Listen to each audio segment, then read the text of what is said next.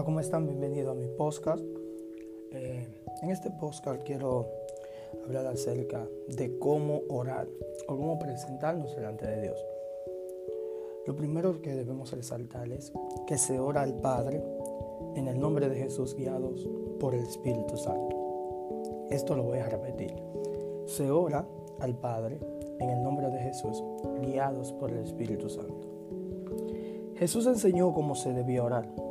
Él nunca pidió que se, se, pidiera a Él o empezáramos a orar a Él. Él pidió que se orara al Padre en su nombre. Por ejemplo, en Mateo 6, versos 9 y 10, cuando Él está enseñando sobre la oración, Él dice, vosotros pues oraréis así.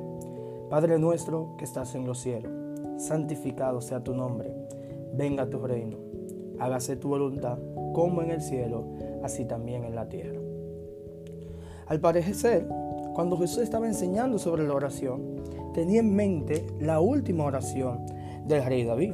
En el Salmo 72, verso 18, la Biblia dice, bendito el Señor Dios, el Dios de Israel, el único que hace maravillas, y bendito su nombre glorioso para siempre, y toda la tierra sea llena de su gloria. Amén y amén. Aquí terminan las oraciones de David, hijo de Isaí. Entonces, al parecer Jesús, cuando estaba enseñando en el libro de Mateo, en el capítulo 6, sobre la oración, tenía en mente este parentesco o esta oración que hizo David. Al parecer, todos los que tenían una relación íntima con Dios, todos los que habían experimentado esa comunión con el Padre, reconocían que debían exaltar su nombre, exaltar su posición de Dios, exaltar su divinidad, bendecir su glorioso nombre y anhelar que toda la tierra sea llena de su gloria, que toda la tierra esté llena de su voluntad, que toda la tierra esté llena de su presencia. Eso también debemos anhelar cada uno de nosotros a la manera eh, cuando nos presentamos ante Dios. Jesús sigue instruyendo, enseñando cómo vamos a recibir la parte de parte del Padre lo que pedimos. Y Él nos dice en Juan capítulo 14, verso 13, todo lo que pidáis al Padre en mi nombre, lo haré, para que el Padre sea glorificado en el Hijo. Al parecer, en la divinidad no hay problema en compartir la gloria. El Padre habla del Hijo, el Hijo habla del Espíritu Santo, el Espíritu Santo habla del Padre, habla del Hijo, el Padre revela, el Espíritu Santo lo da. Es, es una unión perfecta.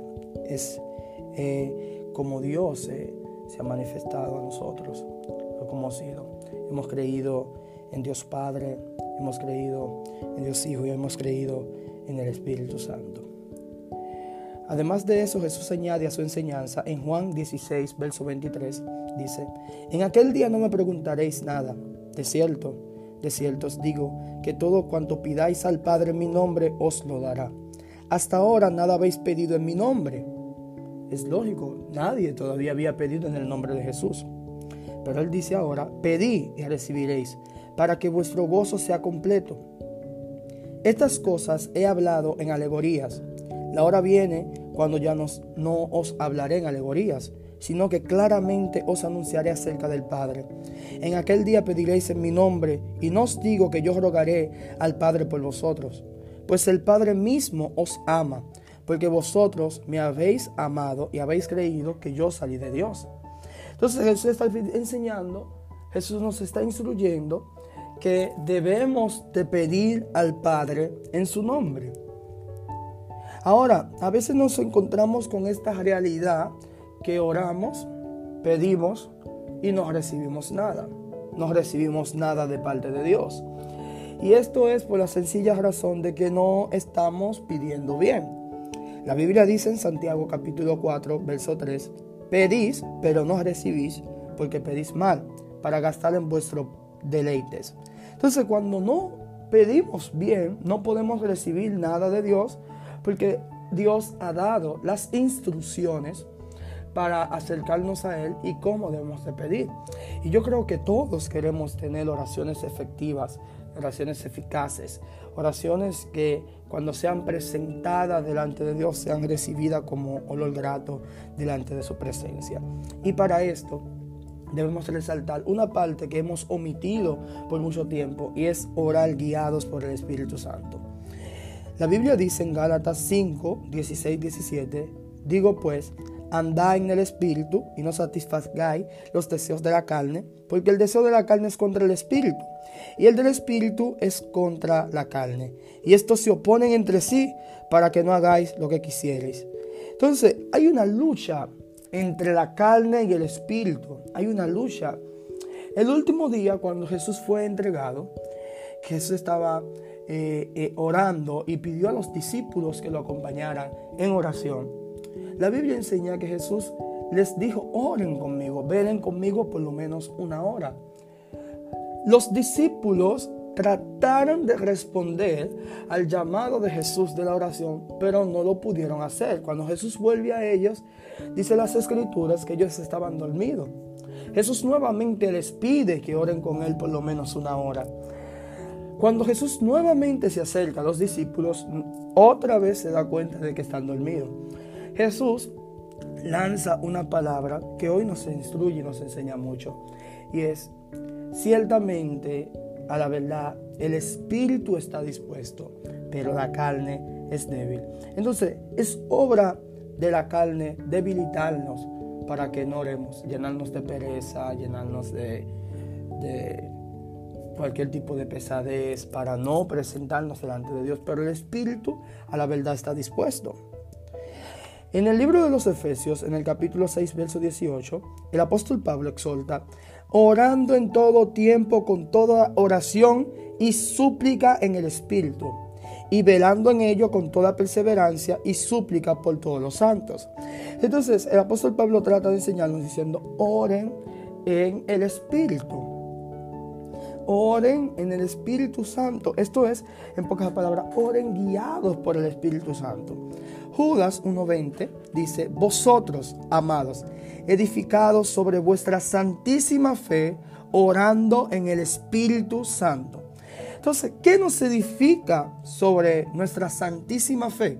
Orar, orar, orar en el Espíritu Santo.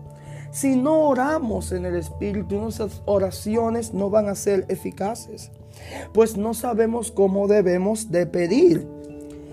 El apóstol Pablo sigue instruyendo y en el libro de los Romanos, en el capítulo 8, verso 26, dice, igualmente el Espíritu nos ayuda en nuestra debilidad, porque no sabemos por qué orar como debemos, pero el mismo Espíritu intercede por nosotros con gemidos demasiado profundos para las palabras. Y el que busca en los corazones sabe lo que es la mente del Espíritu, porque el Espíritu intercede por los santos según la voluntad de Dios. Quiere decir que como creyentes debemos de ceder a la voluntad del Espíritu Santo para que nuestra oración tenga efecto en el mundo espiritual.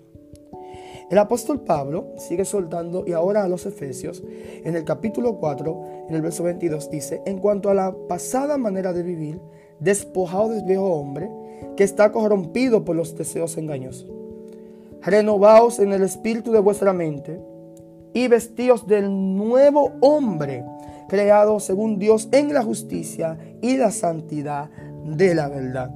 Entonces, para nosotros estar en la altura que Dios nos quiere poner, para nosotros estar en la posición que Dios quiere que estemos, para nosotros estar en los lugares altos, en los lugares de gobierno que Dios quiere establecernos como sus hijos, debemos de aprender a orar. Tenemos que obviar ese tipo de oraciones que estamos orando al Padre, oramos al Hijo, oramos al Espíritu Santo, a ver cuál es el primero que nos va a responder, a ver quién está desocupado. No. Dios nos ha dado instrucciones y en las instrucciones Él nos dice, oren al Padre en el nombre de Jesús, guiados por el Espíritu Santo. Cuando empecemos a orar de esa manera, oraciones fervientes en el Espíritu, nuestra vida va a ser transformada. Toda nuestra vida va a ser transformada porque vamos a empezar a anhelar lo que Dios anhela. Vamos a empezar a ver lo que Dios quiere que veamos. La Biblia dice en el libro de Jeremías, en el capítulo 33, en el verso número 3, dice, clama a mí y yo te responderé cosas grandes y ocultas que tú no conoces. Entonces cuando clamamos a Dios, cuando hacemos lo que Dios quiere, cuando empecemos a hablar lo de Dios, entonces empezamos a ver el reino de Dios manifestado manifestándose en nuestras vidas, en, nuestra familia, en nuestros hogares, en nuestros barrios, en nuestros pueblos, en nuestras congregaciones, en todos los lugares donde estamos. Se empieza a establecer el reino de Dios.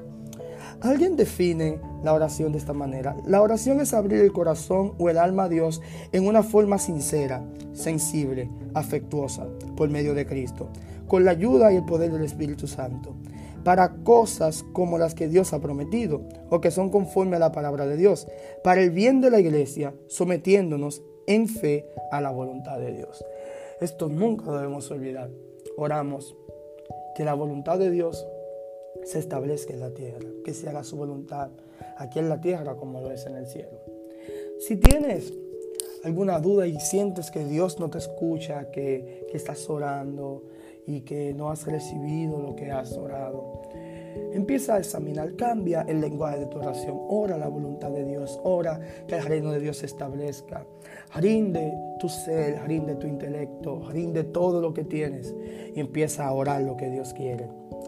Pues espero que este podcast haya sido de bendición para ti y espero que pongas en práctica lo que has escuchado, que no solamente seas oidor, sino que seas hacedor de la palabra de Dios.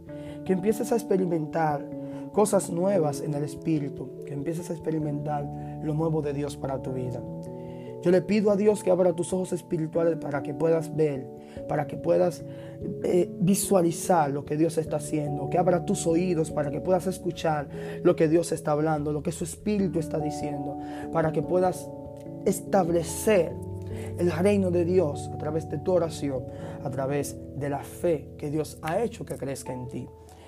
Yo oro en el nombre de Jesús. Amén.